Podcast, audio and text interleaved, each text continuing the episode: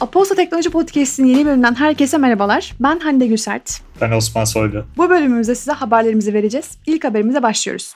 Google, Facebook ve Twitter'ın Hong Kong kararları 1 Temmuz'da Çin'in aldığı yeni güvenlik yasası gereğiyle Çin hükümeti Komünist Parti'yi muhalif tüm eleştirileri limitleyebilecek.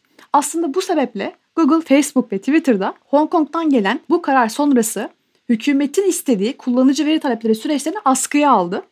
Bunlara neden askıya alır? Öncelikle zaten e, teknoloji platformları güvenlik gibi gereken durumlarda, ulusal güvenlik gibi etkin durumlarda örneğin, hükümetlerden gelen kullanıcı verileri taleplerini veriler gizli de olsa paylaşabiliyorlardı hükümetle. Ancak Çin'in aldığı bu yeni kararla, yeni karar net olmadığı için e, bir takım şartları çok net olmadığından bu üç platformda Hong Kong'dan gelecek bu tür kararları henüz şu anda cevap vermemek için ne olacağını bilmediklerinden dolayı askıya aldıklarını açıkladılar. Üç platformda yani Google, Facebook ve Twitter'da Great Firewall çerçevesinde Çin'de aslında yasaklılar zaten. Peki Great Firewall nedir? Çin'in ulusal güvenlik nedeniyle teknoloji şirketlerine karşı aldığı kısıtlayıcı politikalar ve sınırlar arası interneti yavaşlatma politikaları aslında. Ve Hong Kong için de e, bu üç platform böyle bir kararı aldığını açıkladı. İkinci gelişme LG'nin rulo telefon çıkartacağına yönelik e, OLED Info'nun ortaya attığı bir iddiaydı bu hafta. OLED Info LG'nin 2021'de e, piyasaya yuvarlanabilir yani rulo halinde yuvarlanabilir bir e, formata sahip yeni bir akıllı telefon modeli çıkartacağını ve şu an bu telefon modeli üzerinde çalıştığını iddia etti. Fakat pek çok önemli haber platformunda bu haber yer aldı. OLED Info nispeten güvenilir kaynaklardan bir tanesi olarak görülüyor. Bu cihazın ekranın Çin merkezli ekran üreticisi Boya tarafından e, geliştirileceğini söylüyor e, OLED Info. Boya'yı nereden biliyoruz? Boya aynı zamanda bazı e, iPhone modellerinin de ekranlarını üretiyor. O yüzden Apple tarafından da bir aşinalık var. LG'nin bu rulo formatında katlanabilir telefonu aslında bir noktada akıllı telefon piyasası için e, sürpriz. E, çünkü direkt e, katlanabilen telefonlarla tanıştık geçtiğimiz yıl ama e, rulo halinde sarılabilen telefonlara e, henüz yabancıyız. Fakat diğer yandan da sürpriz değil çünkü LG'nin e, hali hazırda yuvarlanabilir formatta bir televizyonu var. Bu televizyon ilk olarak geçtiğimiz yıl e, tüketici elektronikleri fuarı 2019'da duyurulmuştu ve bu sene satışa çıktı.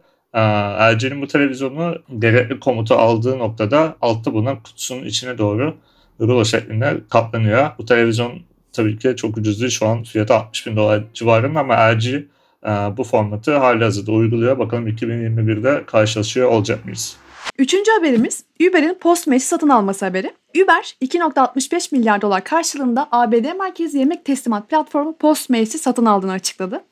Şimdi yemek teslimat sektörü aslında bu sektörde çok fazla rekabet var. Ee, az kar ve çok fazla müşteriye ulaşmak için gereken çok fazla efor olduğunu biliyoruz. Ve zaten geçtiğimiz karantina günleri de bu eforu fazlasıyla arttırdı. Çünkü e, yemek teslimatına çok fazla ihtiyaç duyuldu. Bu yüzden rekabet arttı. Rekabet artınca tabii e, şirketlerin yaptığı bir diğer e, uygulama ise rakiplerini satın almaktır. Zaten Uber daha önce GrabHub'ı satın almayı denemişti fakat başarılı olamamıştı. Bu kez Postmates'i denedi ve bu sefer başarılı oldu. Postmates uygulamasına dokunulmayacağını açıkladı Uber. Fakat backend'de Uber Eats uygulamasıyla entegre olacaklar Postmates birlikte ve Uber Postmates'i Uber Eats'ten farklı coğrafyalarda ve demografilerde güçlü oluşuyla ve küçük ve orta ölçekli restoran işletmeleriyle sahip olduğu güçlü bağlar kurmuş olması sebebiyle kendisini bir tamamlayıcı olarak gördüğü için satın aldığını açıkladı. Son gelişmede BMW'den geldi. E, BMW'nin bu hafta gerçekleştirdiği bir yıllık konferansı oldu. Bu biraz daha teknoloji ürünlerine yönelik bir konferanstı. Ee, önce kısaca bu konferansta e, otomobil üreticisi ne gibi şeyler tanıttı? Biraz ondan bahsedelim. Ondan sonra çok enteresan bir abonelik modeli var. Ona detaylıca bakalım. İlk olarak BMW yeni bir harita modeli geliştirdiğini açıkladı. Ee, burada BMW Bulut platformundan destek alarak e, arttırılmış bir işlemci performansıyla daha keskin harita sonuçları ve haritanın üzerinde tıpkı telefon veya tabletlerdeki gibi işletmelerin veya pinlenen yerlerin e, gösterildiği bir arayüz geliştirdiğini açıkladı. İkinci öne çıkan e, özellik dijital anahtar özelliği. Bu aslında iki hafta önce bizim de ele aldığımız Apple'ın yıllık geliştireceği konferansında Apple'ın tanıttığı bir özellikti. E, BMW ve Apple e, işbirliğine giderek iPhone'ları birer akıllı ve dijital anahtar olarak yeniden konumlandırmayı düşünüyorlar. Bunu nasıl yapacaklar?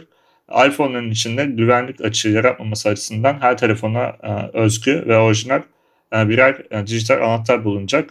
E, ve kullanıcı bu anahtar üzerinden daha doğrusu bu anahtarı farklı izin özellikleri vererek telefonların, iPhone'ların birer araba anahtarına dönüşmesini, arabaları kontrol etmesini, açmasını, kapamasına e, sağlıyor olacaklar. Üçüncü bir öne çıkan özellik de BMW'nin yeni araç içi akıllı asistanının bir sanal avatar e, formatına dönüşmesi. E, bundan sonra görüntülü bir şekilde avatar e, olarak akıllı asistan sürücüyle veya yolcuyla hangisiyle konuşuyorsa ona yüzünü dönerek e, etkileşime geçiyor olacak. E, bu da işin biraz fantastik bir güncellemesi bence. Ama asıl dikkat çeken ve çok konuşulan BMW'nin sunduğu subscription modeli yani abonelik modeli. E, abonelik modeline biliyoruz Spotify, Netflix gibi abone olduğumuz pek çok farklı hizmet ve servis var. Fakat araçlarda, e, otomobillerde abonelik modeline aşina değiliz. BMW şöyle bir e, yeni model ortaya çıkartmayı planlıyor. Üretici, bundan sonra üretici bütün araçlarda e, en yüksek işletim sistemini araca default olarak konumlandıracak e, ve aynı zamanda donanım tarafında da önceden yüksek e, donanım özellikleri araçta olacak. Bu nedir? Koltuk ısısı, hız sabitleyici, otomatik uzun far gibi donanımsal özellikler bütün araçlarda olacak. Fakat bütün araçlarda bunlar çalışmayacak. Kullanıcılar aylık bir abonelik ücreti ödeyerek bu özellikler için BMW'ye sabit bir ücret ödeyecekler. Örneğin yazın koltuk ısıtması özelliğini kullanmak istemiyorsak My BMW uygulaması üzerinden bu aboneliği bu şekilde düzenleyebileceğiz. Ya da hız sabitleyici kullanmayacağımızı düşünüyorduk ama kullanmaya karar verdik. Bunun için BMW'ye bir abonelik ücreti ödeyeceğiz. Farklı bir model. Peki BMW ne amaçlıyor bu modelle? İlk olarak araç kiralıyor BMW doğrudan. Satmanın yanında araç kiraladığı paketleri de var. Ve burada daha fazla ve farklı abonelik paketi oluşturmayı hedefliyor. İkinci olarak da aracı sattıktan sonra da aynı araç üzerinden abonelikler sayesinde para kazanmayı hedefliyor. Haftanın haberleri bu kadardı. Bir sonraki bölümümüzde haftanın odaklarını konuşacağız. İlk odamız uzay araçları fazla mı otonom oldu? Bunu konuşacağız. İkinci konumuz ise Asya'nın dijital savaşları. Bir sonraki bölümde görüşmek üzere. Hoşçakalın.